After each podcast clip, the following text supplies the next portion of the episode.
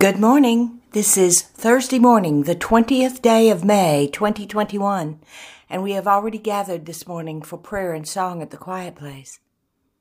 We invite each of you listening to pause and join us as we pray.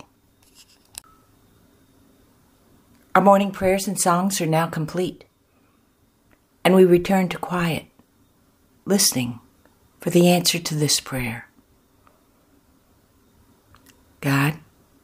What is it you wish for us to know today?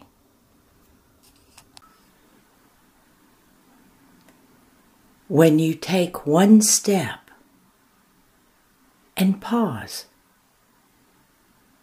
you see what is around you. You know which is the best way to go.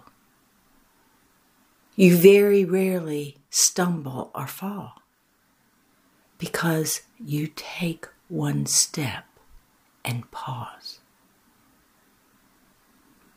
And the Holy Spirit says,